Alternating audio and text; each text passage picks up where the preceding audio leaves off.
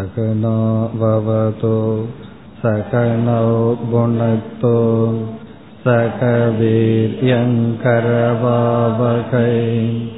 तेजस्विनावधितमस्तु मा विद्वेषावकैः ॐ शान्ति शान्ति शान्तिः இன்றைய தினம் குரு பூர்ணிமா என்று நம்மால் அனுஷ்டிக்கப்படுகின்ற தினமாக இருக்கின்றது. இந்த நன்னாளினுடைய பெருமை அதிகமாக லௌகிக்கத்தில் இருப்பவர்களுக்கு தெரியாமல் இருந்த போதிலும் சாஸ்திரத்திற்குள் வந்தவர்களுக்கு இதனுடைய பெருமை நன்கு தெரியும். இந்த நாளினுடைய மகிமையையும் உணர்வார்கள். இந்த நாளில் அதாவது ஒவ்வொரு வருடமும் இந்த மாதம் வருகின்ற பௌர்ணமி தினத்தன்று நாம் வியாச பகவானை வணங்குவது வழக்கம். வியாச பௌர்ணமி என்றும் அழைக்கப்படுகின்றது. வியாசருக்கு பூஜை செய்கின்ற நாள் இந்த நாள். வியாசருக்கு யார் பூஜை செய்வார்கள் என்றால் சந்நியாச ஆசிரமத்தில் இருக்கின்ற சந்நியாசிகள் வியாசருக்கு பூஜை செய்கின்ற நாள் இது. நம்முடைய சம்பிரதாயத்தில் நான்கு விதமான ஆசிரமங்கள் வாழ்க்கை முறை பேசப்பட்டிருக்கிறது. பிரம்மச்சரியம் கிரகஸ்தம் வானப்பிரஸ்த ஆசிரமம் பிறகு சந்நியாச ஆசிரமம். இதில் சந்நியாச ஆசிரமத்தில் இருப்பவர்கள் வியாச பகவானை வணங்குகின்ற நாள் இந்த நாள். சந்நியாச வாழ்க்கை எடுத்தவர்கள் கூட அவர்கள் வாழ்கின்ற விதம் விதவிதமாக இருக்கலாம். ஒரு விதமான சந்நியாசிக்கு குடீச்சகன் என்று பெயர். குடீச்சகன் என்றால் ஒரு சிறிய குடிசையில் இருந்து வாழ்பவர். அவருக்கு வீடு அனைத்தும் ஒரு சிறிய குடிசைதான். இனி ஒரு விதமான சந்நியாசிகள் பகூதகன் என்று சொல்லப்படுகின்றது. பகூதகன் என்றால் அதிகமாக தண்ணீர் இருக்கின்ற நதிக்கரையில் இருந்து வாழ்கின்ற சந்நியாசிகள். இவ்விதம் சந்நியாசிகள் கூட விதவிதமான வாழ்க்கை முறை இருந்து வருகிறது. அதில் ஒரு விதமான சந்நியாசி பாரிவ்ராஜக என்று அழைக்கப்படுகின்றது பாரிவ்ராஜக என்றால் ஒரு இடத்தில் அதிக நாள் அல்லது மூன்று நாளுக்கு மேல் தங்க மாட்டார் அவர் ஒரு இடத்திலிருந்து இனி ஒரு இடத்துக்கு சஞ்சாரம் செய்து கொண்டு இருப்பார். அவர் பாரிவ்ராஜக பரிவ்ராஜகன் என்று அவரை அழைக்கப்படும். அவர்களுக்கும் சில நியமங்கள் இருக்கும். ஒரு இடத்தில் அல்லது ஒரு கிராமமாக இருந்தால் நகரமாக இருந்தால் எவ்வளவு நாள் தான் தங்க வேண்டும் என்று அவர்கள் எப்படி வாழ்வார்கள்? ஊர் ஊராக சென்று பிக்ஷை எடுத்துக்கொண்டு அவர்கள் வாழ்ந்து வருவார்கள். அப்படிப்பட்ட சந்நியாசிகள் ஞானத்தை அடைந்திருப்பார்கள். குரு சிஷ்ய பரம்பரையில் வந்திருப்பார்கள். ஆனால் ஒரு இடத்தில் தங்கி இருக்க மாட்டார்கள். ஊர் ஊராக சென்று கொண்டு இருப்பார்கள். அதற்கு காரணம் என்னவென்றால் ஓர் இடத்தில் நாம் தொடர்ந்து அதிக நாள் இருந்துவிட்டால் நம்மை அறியாமல் அந்த இடத்தில் பற்று வந்து விடும். ஆசை அல்லது பற்று வந்து விடும். அல்லது அங்கிருக்கின்ற மக்கள் அவர் மீது பற்றை கொண்டு விடுவார்கள். இப்ப ரெண்டு தோஷம் வரலாம். அவருக்கு அங்கு இருக்கின்ற மக்கள் மீது அல்லது சூழ்நிலைகள் மீது பற்று வந்து விடலாம். அல்லது மற்றவர்களுக்கு அவர்கள் அவர் மீது பற்று வந்து விடலாம். சந்நியாசத்தில் முக்கிய அங்கமாக இருப்பது அசங்கத்துவம் பற்று இல்லாத தன்மை என்பது.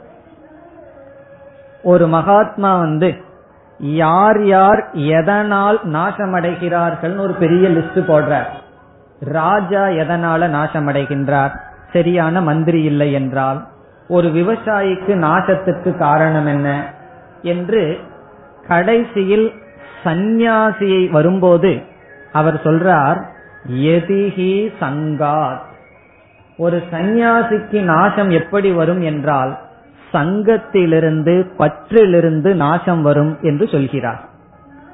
ஆகவே அந்த பற்றை விடுவதற்காக அவர்கள் ஊர் ஊராக அலைந்து கொண்டு தெரிந்து கொண்டு இருப்பார்கள். இங்கதான் போகணுங்கிறது இருக்காது அப்படி ஒரு விதமான சந்நியாச வாழ்க்கை இருக்கிறது.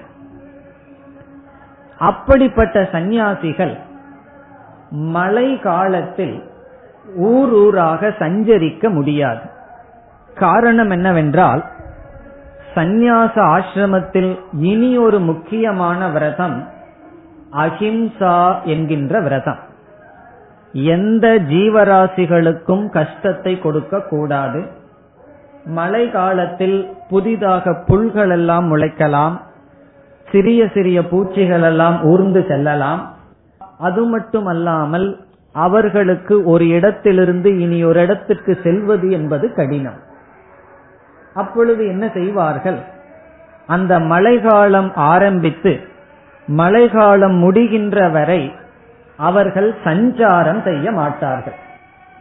அந்த மழை காலத்தில் ஒரு கிராமத்தில் அல்லது ஒரு இடத்தில் அவர்கள் தங்கி இருப்பார்கள். முன் திட்டமெல்லாம் இடமாட்டார்கள். மழை காலத்தில் எங்க போய் தங்குவது என்று. எந்த கிராமத்தில் இருக்கிறார்களோ அந்த கிராமத்திலிருந்து மழை காலம் ஆரம்பித்து விட்டால் அவர்கள் என்ன செய்வார்கள்? அங்கேயே தங்கி விடுவார்கள். குறிப்பாக சில நூறு இருநூறு ஆண்டுகள் அல்லது ஆயிரம் வருடங்களுக்கு முன் மழைக்காலம் இந்த நாளிலிருந்து துவங்குகிறது. அந்த மாதிரி இயற்கை சூழ்நிலை அமைந்தது. அப்பொழுது அவர்கள் என்ன செய்வார்கள்? எங்கு இருக்கிறார்களோ அங்கேயே இருந்து விடுவார்கள். அந்த கிராமத்தில் இருக்கின்ற மக்கள் அந்த சந்நியாசியிடம் வந்து நீங்கள் நான்கு மாதம் இங்கு இருக்கிறீர்கள்.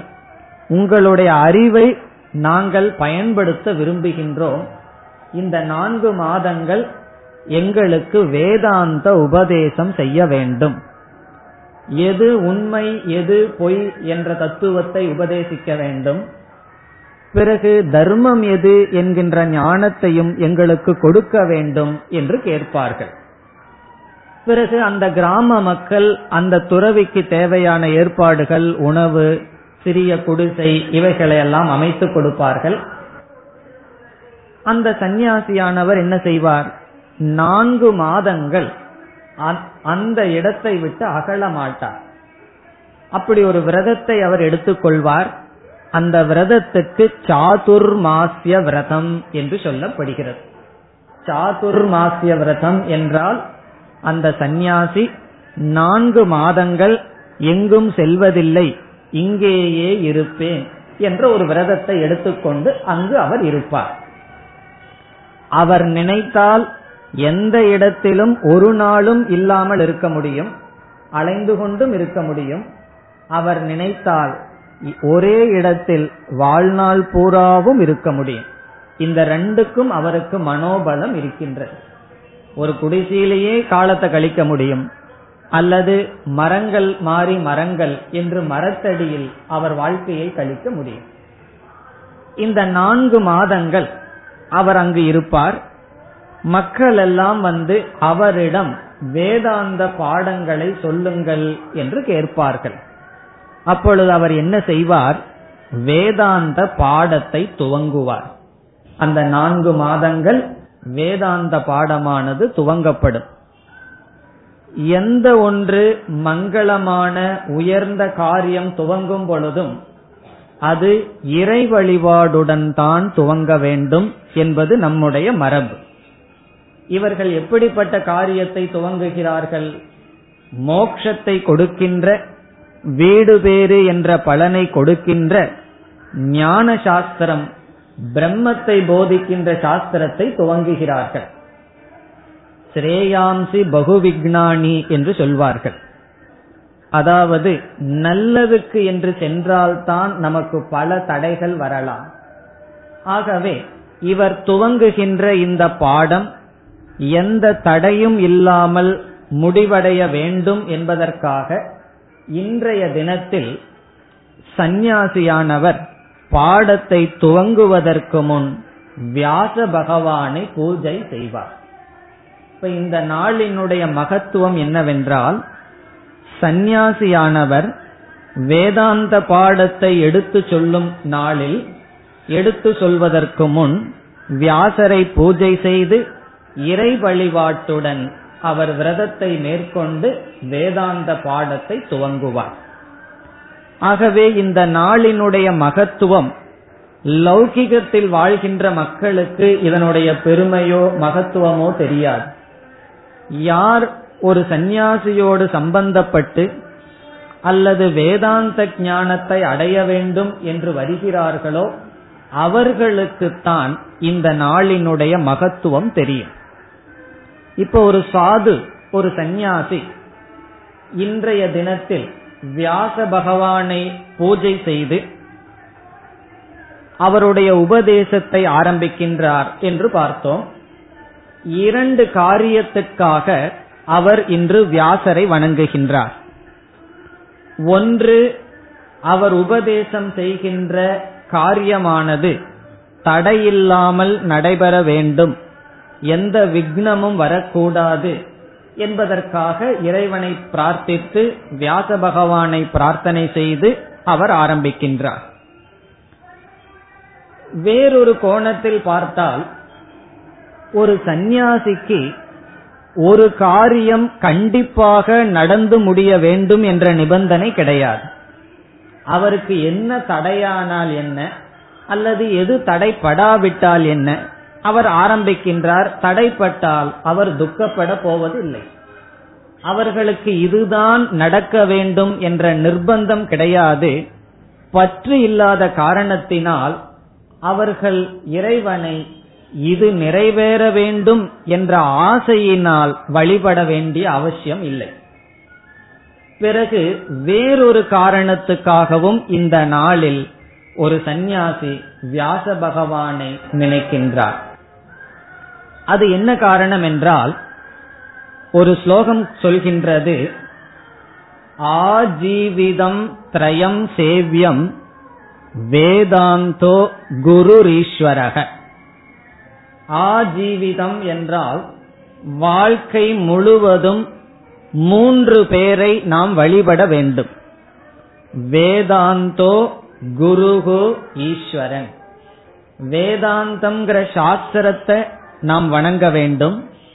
அதை எடுத்து சொல்ற குருவை நாம் வணங்க வேண்டும். பிறகு அந்த குரு காட்டுகின்ற ஈஸ்வரனை நாம் வணங்க வேண்டும். வேதாந்தோ குருகு ஈஸ்வரக. ஆஜீவிதம் திரயம் சேவியம். வாழ்க்கை முழுவதும் வேதாந்தம் குரு ஈஸ்வரன் இவர்களை வழிபட வேண்டுமா?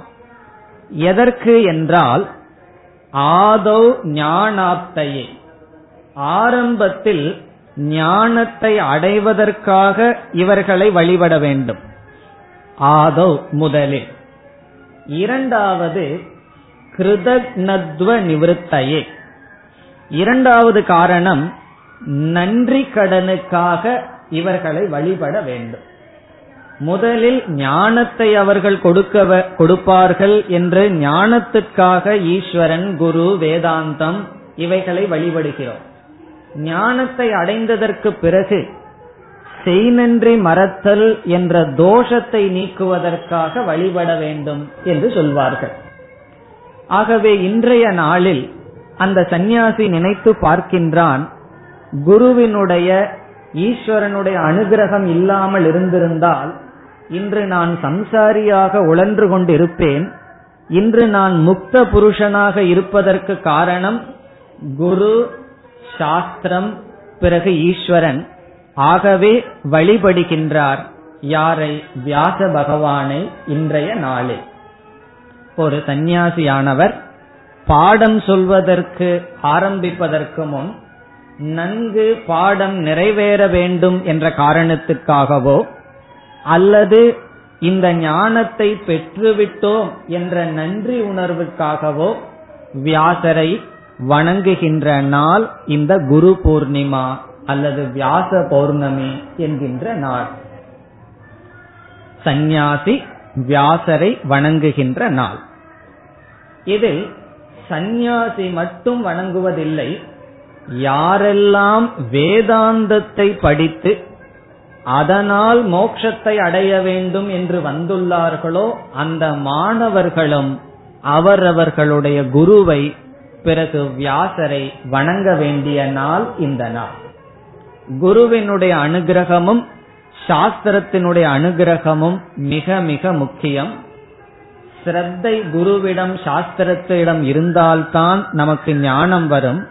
ஆகவே வேதாந்தத்திற்குள் வந்தவர்களுக்கு இது ஒரு முக்கியமான உகந்த நாள். இந்த நாளில் வியாச பகவானை மட்டும் வணங்குவதில்லை. பிறகு சதாசிவ சமாரம்பம் சதாசிவனிடம் ஆரம்பித்து பரம்பரையாக வந்த அனைத்து குருமார்களையும் இந்த தினத்தில் நாம் வணங்குகின்றோம். அதற்கு வியாச பகவான் ஒரு நிமித்தமாக இடையில் இருக்கின்றார். பிறகு நாம் இந்த நாளில் யாரை நினைக்கின்றோம் என்றால் வியாசரை மட்டுமல்ல சிவனிடம் ஆரம்பித்து அஸ்மதாச்சாரிய பர்யந்தாம் நம்முடைய ஆசிரியர் வரை இந்த குரு பரம்பரையில் வந்த அனைத்து குருமார்களையும் தியானிக்கின்ற வழிபடுகின்ற நாள் இந்த நாள். ஏன்னா அவர்களெல்லாம் ஒரு செயின் போல ஒரு சங்கிலி போல் இருந்து இந்த பரம்பரையை காப்பாற்றி வந்தார்கள்.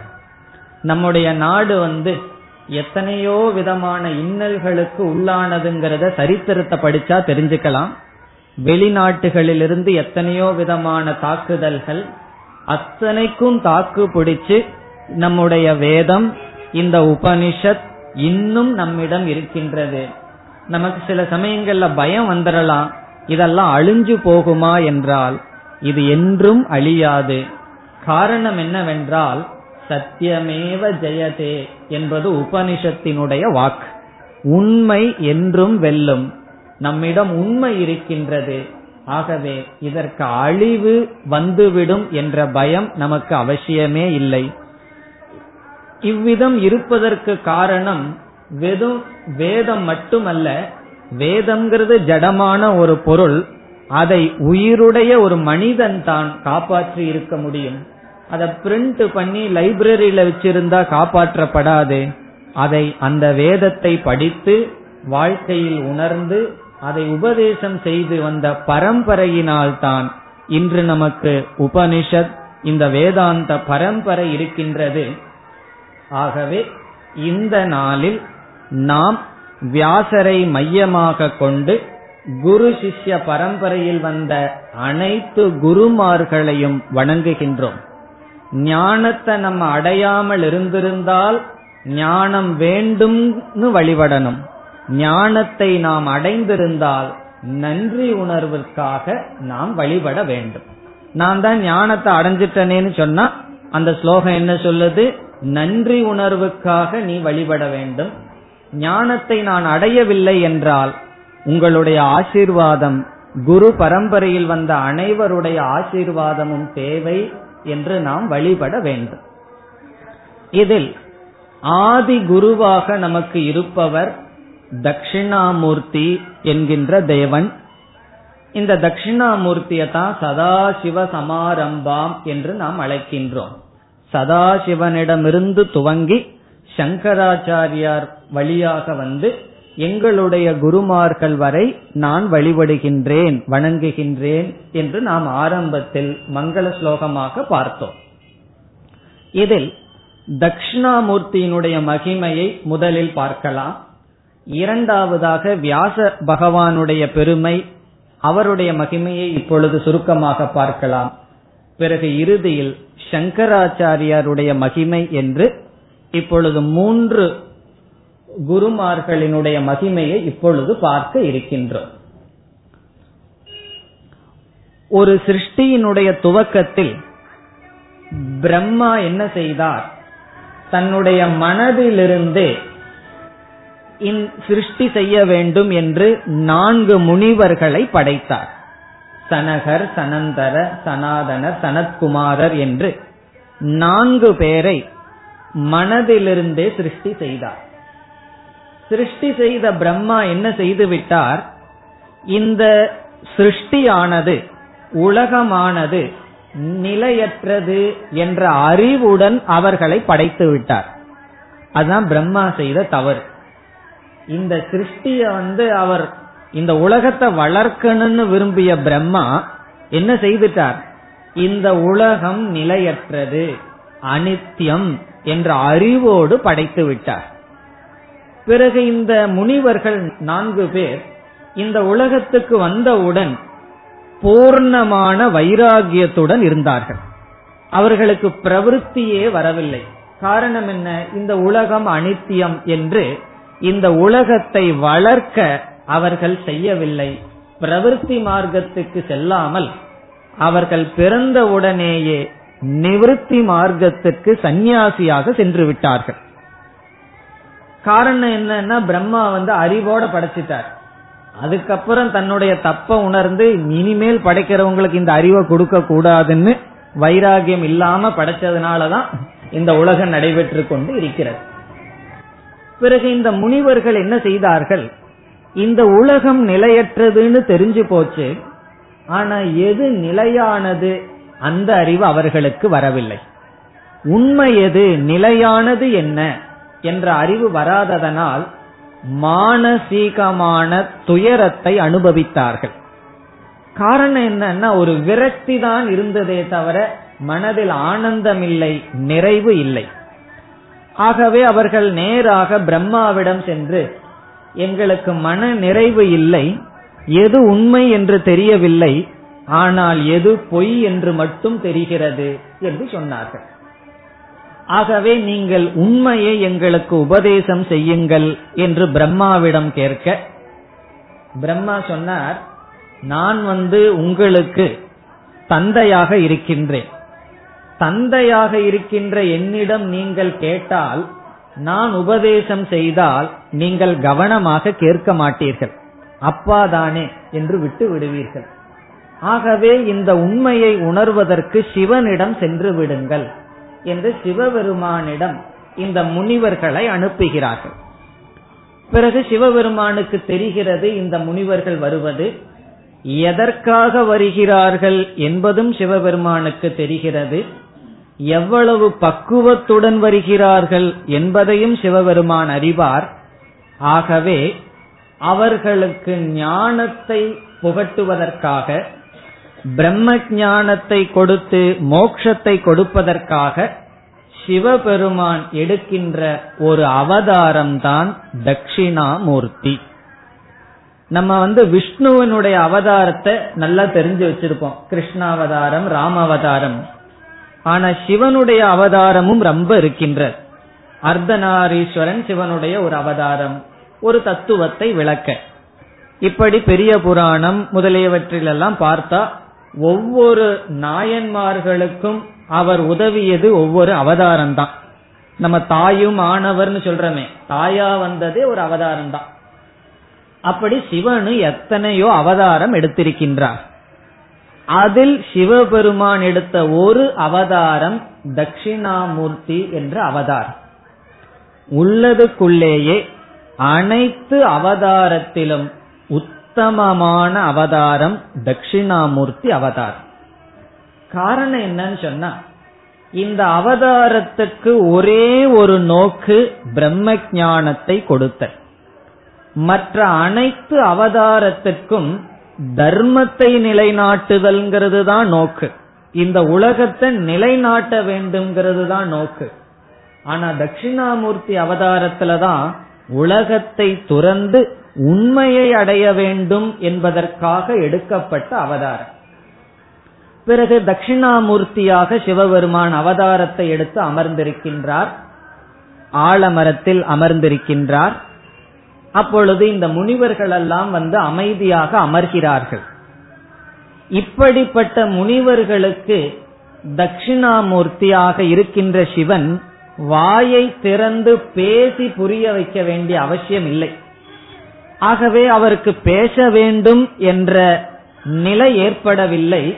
மௌனமாக இருந்தே உபதேசத்தை செய்கிறார். இப்ப தட்சிணாமூர்த்தி எப்படி உபதேசம் செய்கிறார்? மௌனமாக இருந்து அவர்களுக்கு உபதேசம் செய்கின்றார். ஆனால் வெறும் மௌனத்தினால நமக்கு என்ன தெரிகின்றது? சின்முத்ரா என்று ஒரு முத்ரையை அவர் காட்டுகின்றார்.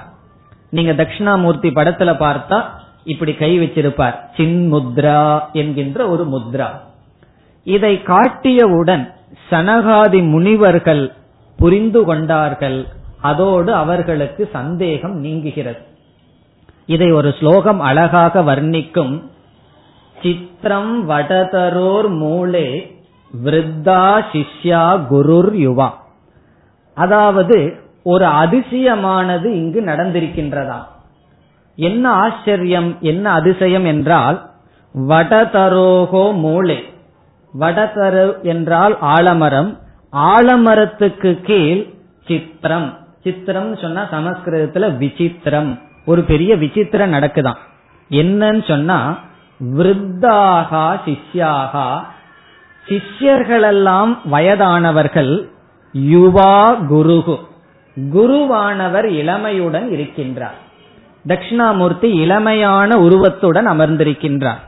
அப்ப அங்க என்ன நடக்குதுன்னு சொன்னா குருவானவர் இளமையாக இருக்கின்றார் சிஷ்யர்களெல்லாம் வயதானவர்களாக இருக்கிறார். இது ஒரு பெரிய ஆச்சரியமாக இருக்கின்ற ஸ்கூல்ல போனா எப்படி நம்ம பார்ப்போம்? ஆசிரியர்களுக்கெல்லாம் வயசாயிருக்கும் பசங்கள்லாம் சின்ன வயசில் இருப்பார்கள். ஆனா இங்க வேதாந்தத்துல என்ன நடந்திருக்கான் குரு வந்து இளமையுடன் இருக்கிறாராம்.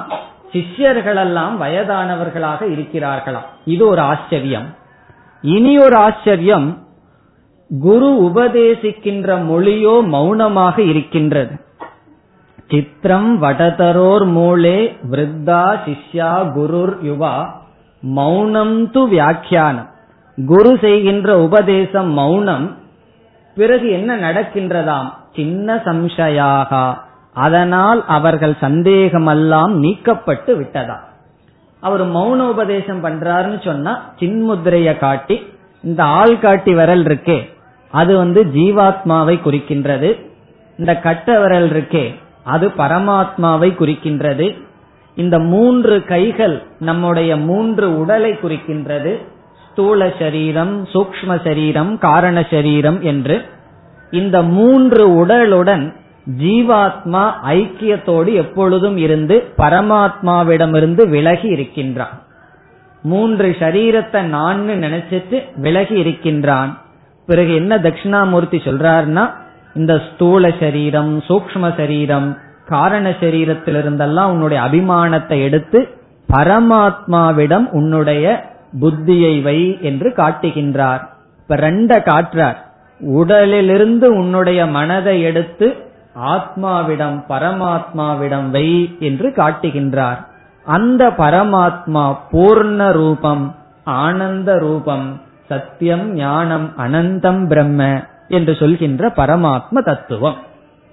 இப்படி மௌனமாக இருந்து சிவபெருமான் எடுத்த அவதாரம் தான் தட்சிணாமூர்த்தி என்கின்ற அவதாரம். புத்தர் என்ன செய்தார்? அவரிடம் ஆத்மாவை பற்றி கேட்கும் பொழுது அவரும் மௌனமா இருந்துட்டார். ஆனால் முறையான சம்பிரதாயம் அங்கு இல்லாத காரணத்தினால் அவருடைய மௌனத்தை விதவிதமா பொருள் சொல்ல ஆரம்பிச்சு விட்டார்கள். ஏன்னா பேசாம இருந்துட்டா என்ன பொருள் வேணாலும் சொல்லலாமே.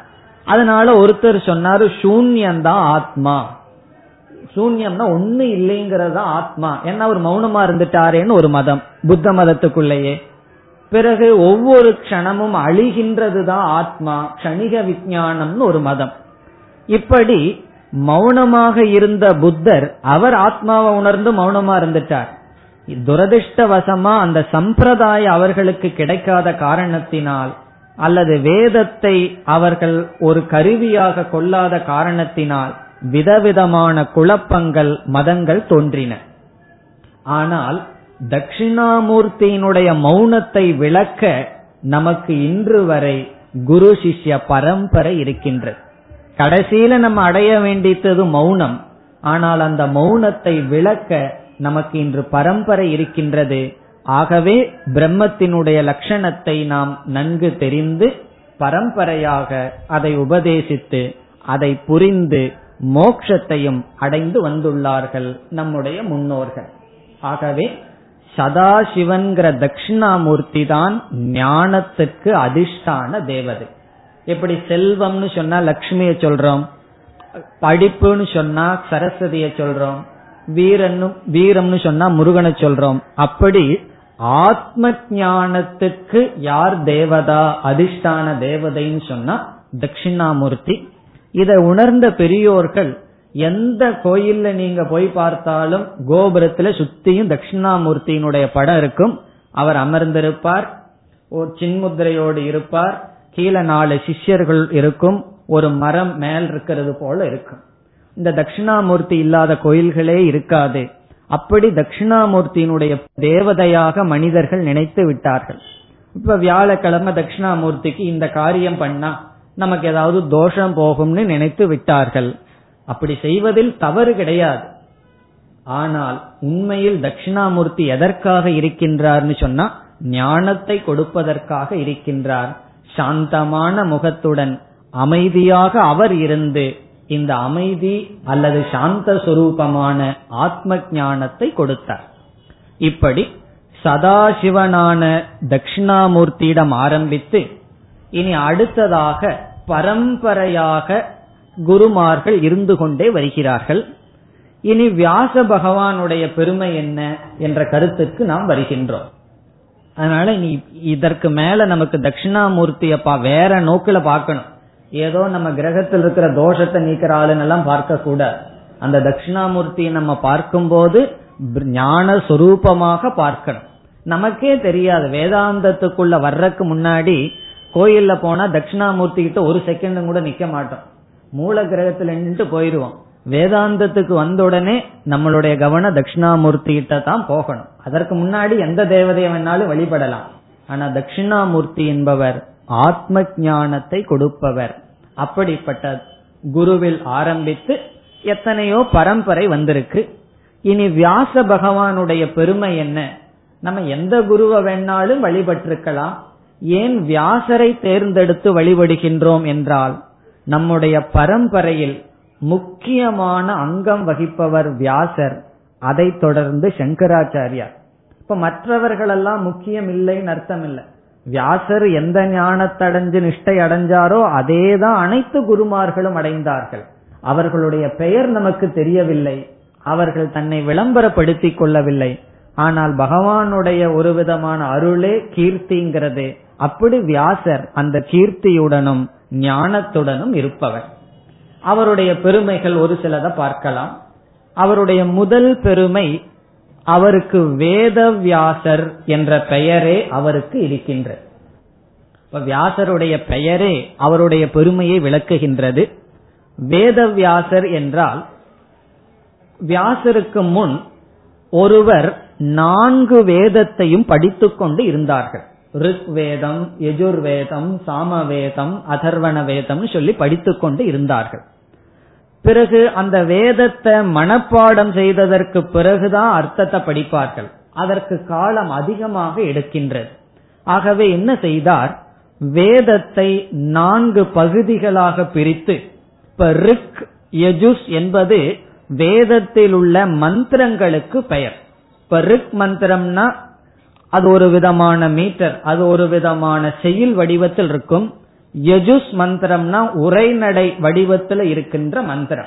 இப்ப என்ன செய்தார்? செய்யுள் வடிவத்தில் இருக்கிற மந்திரங்களை எல்லாம் அதிகமா தொகுத்து ரிக் வேதம்னு பெயரை கொடுத்து பிறகு உரைநடை அதிகமாக இருக்கின்ற மந்திரங்களை எல்லாம் தொகுத்து எஜுர்வேதம்னு பெயரை கொடுத்து இந்த ரிக் மந்திரங்கள் எஜுர் மந்திரங்கள் சேர்ந்து அதில் பாடல் இருந்தால் சாமவேதம்னு சொன்னா அதில் சுரத்துடன் வைத்து அதை சாமவேதம்னு பிரித்து பிறகு அதர்வண வேதம் என்று பிரித்து நான்கு வேதத்தையும் பிரித்து நான்கு சிஷ்யர்களை அமர்த்தி நீங்கள் பரம்பரையாக ஒவ்வொருவரும் ஒவ்வொரு வேதத்தை மனப்பாடம் செய்து காப்பாற்றி வாருங்கள் என்று பிரித்தார். இப்ப வியாசக அப்படிங்கிற சொல்லுக்கே முறைப்படுத்துபவர் என்று பொருள்.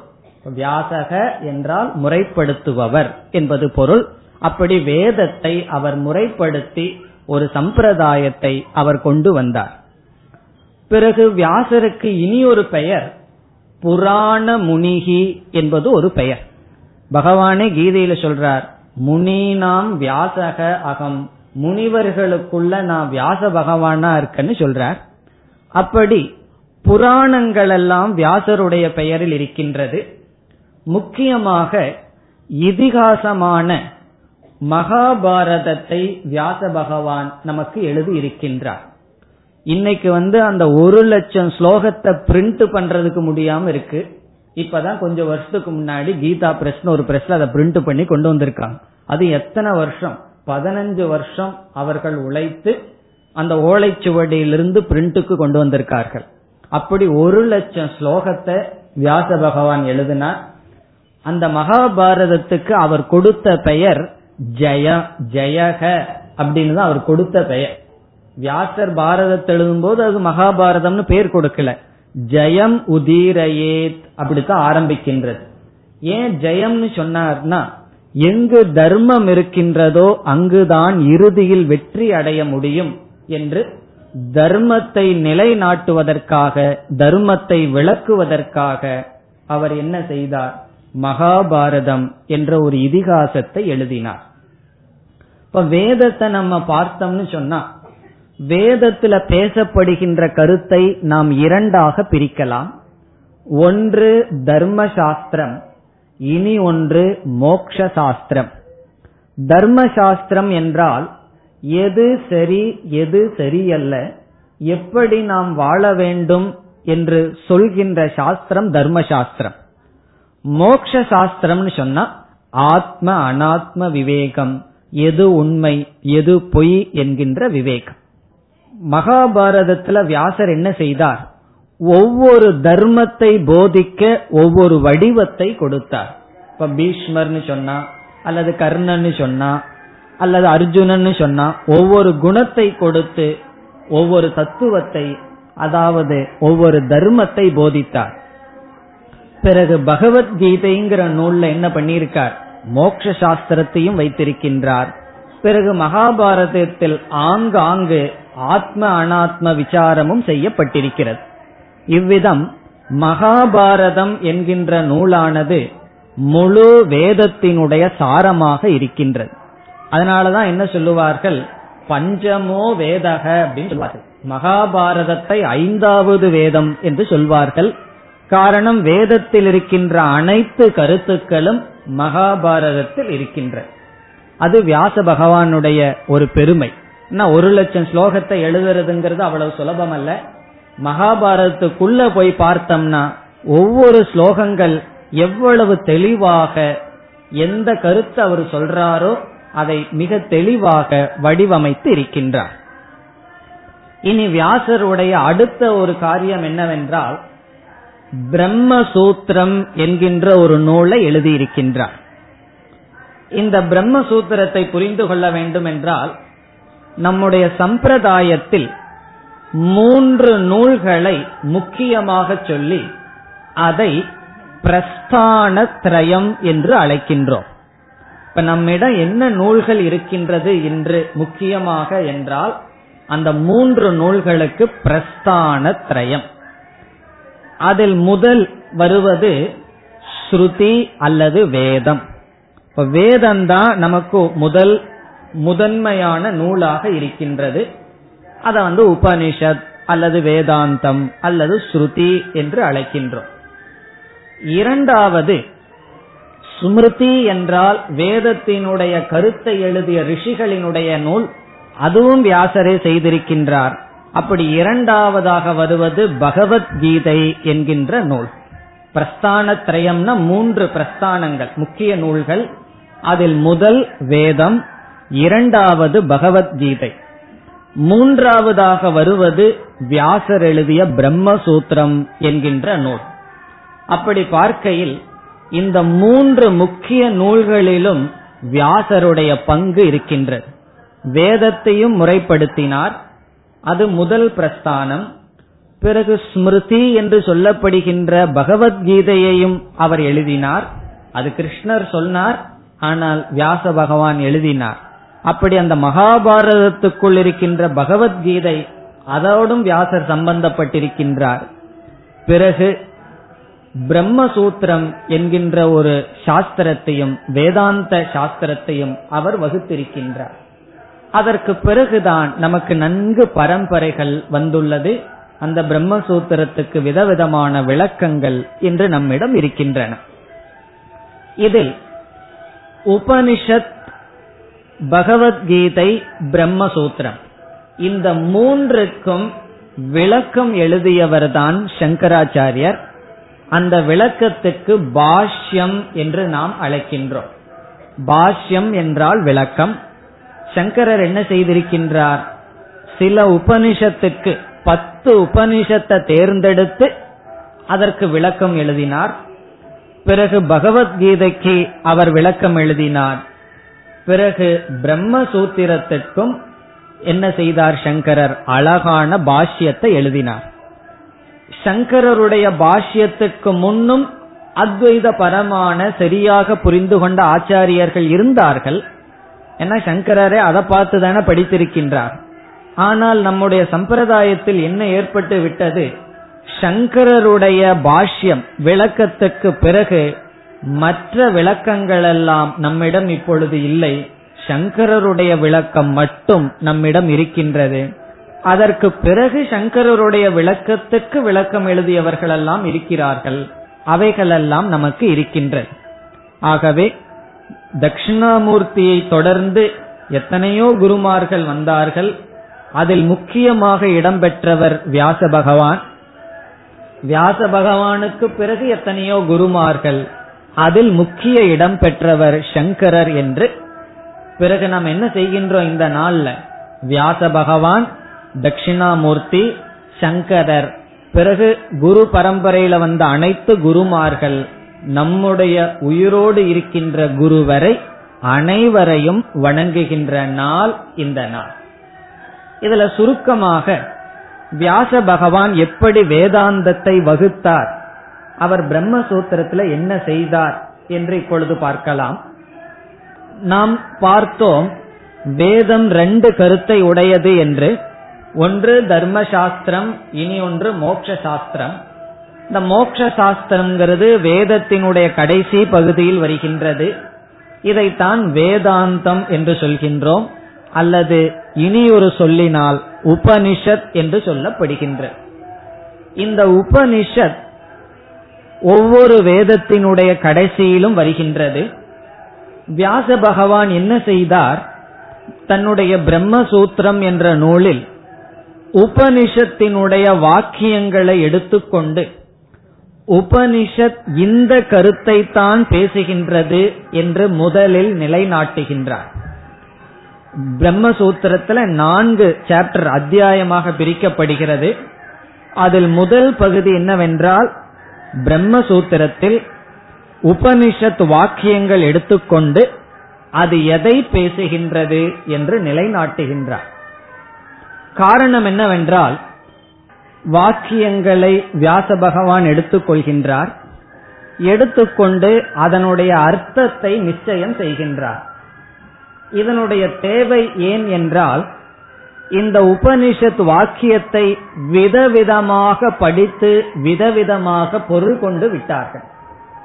தவறுங்கிறது மற்ற மதத்துல மட்டும் நடக்கல எல்லா மதத்திலும் நடக்கின்றது. புத்தருடைய மௌனத்தை சூன்யம்னு ஒருவர் தவறா புரிஞ்சு கொண்டது போல உபனிஷத்தினுடைய வாக்கியத்தையும் தவறாக புரிந்து கொண்டு கருத்துக்களையும் சிலர் தவறாக புரிந்து கொள்ளலாம் புரிந்து கொண்டிருக்கின்றார்கள். ஆகவே வியாச பகவான் முதல் பகுதியில் உபனிஷத் என்ன கருத்தை விளக்குகின்றது என்று நிலைநாட்டுகின்றார். அதை சுருக்கமாக ரெண்டு வரியில சொல்லலாம். உபனிஷத்தானது ஜீவனான நம்மை பார்த்து இந்த உடலோடு நீ அபிமானம் வைத்தால் நீயும் ஈஸ்வரனும் உனக்கும் ஈஸ்வரனுக்கும் என்ன சம்பந்தம் என்றால் ஈஸ்வரன் உன்னை படைத்தவன் நீ படைக்கப்பட்டவன். இந்த உடல் நீன்னு நினைச்சினா நீ படைக்கப்பட்டவன் ஈஸ்வரன் படைப்பவர். இந்த உடல் நீ அல்ல என்று புரிந்து கொண்டு நீ ஆத்மா என்று புரிந்து கொண்டால் ஈஸ்வரன் நீ இருவரும் ஒன்று என்ற அத்வைதத்தை போதிக்கின்றது உபனிஷத். இப்ப ஆரம்பத்துல அழிகின்ற நிலையற்ற உடலை நான் நினைச்சோம்னா இறைவனுக்கு நமக்கு என்ன சம்பந்தம்? பகவான் படைப்பவர் நாம் படைக்கப்பட்டவர்கள். பிறகு ஆத்மஸ்வரூபம் நான் தெரிந்து கொண்டால் ஈஸ்வரனும் ஜீவனும் ஒன்று என்ற ஐக்கியம் முதலில் பேசப்படுகிறது அதை நிலைநாட்டுகிறார். பிறகு தன்னுடைய பிரம்மசூத்திரத்தில் இரண்டாவது பகுதியில் என்ன செய்கின்றார்? வேறு மதத்தை சார்ந்தவர்கள் இந்த கருத்தை ஏற்றுக்கொள்ளாமல் சாங்கியம் யோகம் மீமாம்சா போன்ற பல மதங்கள் இருக்கின்றன. பிறகு நாஸ்திக மதங்கள் என்று பல மதங்கள் இருக்கின்றன. அவைகளையெல்லாம் நிராகரிக்கின்றார். மற்றவர்கள் கருத்து எப்படி தவறு என்று நிராகரிக்கின்றார். அது அவிரோத அத்தியாயம் என்று சொல்லப்படுகிறது. பிறகு மூன்றாவதாக வியாசர் என்ன செய்கின்றார்? மோட்சத்தை அடைவதற்கான சாதனைகளை படிப்படியாக கூறுகின்றார். இதிலேயும் மக்களுக்கு குழப்பம் இருக்கின்றது. நாம் என்ன சாதனையை எடுத்துக்கொண்டு மோட்சத்திற்கு செல்ல வேண்டும் என்று. அந்த சாதனையை கூறுகின்றார். இறுதியாக மோக்ஷம் என்றால் என்ன என்ற பலனை சொல்கின்றார். இந்த நான்கு கருத்து தான் பிரம்மசூத்திரம். ஒன்று சமன்வயம் என்று சொல்லப்படும். உபனிஷத் என்ன கருத்தை சொல்கிறதுன்னு நிலைநாட்டுகிறார். இரண்டாவது நிலைநாட்டிய கருத்துக்கு விரோதமான கருத்தை நீக்குகின்றார். மூன்றாவது மோக்ஷத்துக்கான சாதனைகளை படிப்படியாக வகுக்கின்றார். நான்காவது மோக்ஷத்தினுடைய சொரூபத்தை சொல்கின்றார். இப்படிப்பட்ட பிரம்மசூத்திரத்திற்கு சங்கரருடைய பாஷ்யம் விளக்கம் நமக்கு இருக்கின்றது பகவத்கீதைக்கும் இருக்கின்றது உபனிஷத்திற்கும் இருக்கின்றது. இவ்விதம் இன்று நாம் வேதாந்த சாஸ்திரத்தை முழுமையா படிக்க வேண்டும் என்றால் இந்த மூன்று நூட்கள் இருக்கின்றன. உபனிஷத் பகவத்கீதை பிரம்மசூத்திரம் என்று.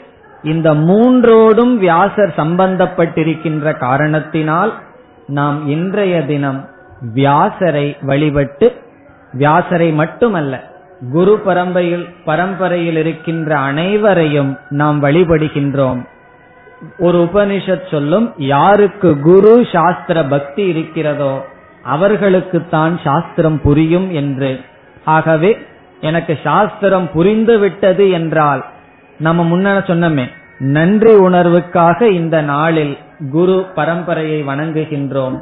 சாஸ்திரம் எனக்கு புரிய வேண்டும் என்றால் அதற்காக இன்றைய நாளில் நாம் வியாசரையும் தட்சிணாமூர்த்தியையும் சங்கரையரையும் மற்ற அனைத்து குருமார்களையும் நாம் இன்று வணங்குகின்றோம். எதற்குன்னு சொன்னா மோக்ஷத்துக்கு செல்றது ரொம்ப தூரம். அவ்வளவு சுலபம் அல்ல கடைசியில நம்மிடமே தடைகள் ரொம்ப வரும். ஆரம்பத்துல வெளியே இருந்து வரும். கடைசி தடைகள் நம்முடைய ஆசை நமக்கு வைராகியம் வராம நம்மிடமிருந்தே தடைகள் வரும். அதை நீக்கி செல்ல தடைகளையெல்லாம் நீக்கி செல்ல இன்றைய நாளில் நாம் அனைத்து குருமார்களுடைய ஆசீர்வாதத்தை வேண்டி நிற்போம் என்று கூறி இத்துடன் இன்றைய நிகழ்ச்சியை நாம் நிறைவு செய்கின்றோம் ஓம் போர் நமத போர் நமிதம் போர் போர் நமுதச்சதேம் பூர்ணய பூர்ணமாதாய பூர்ணமேவாவசிஷ்யதேம் ஓம் சாந்தி சாந்தி சாந்தி शान्तिः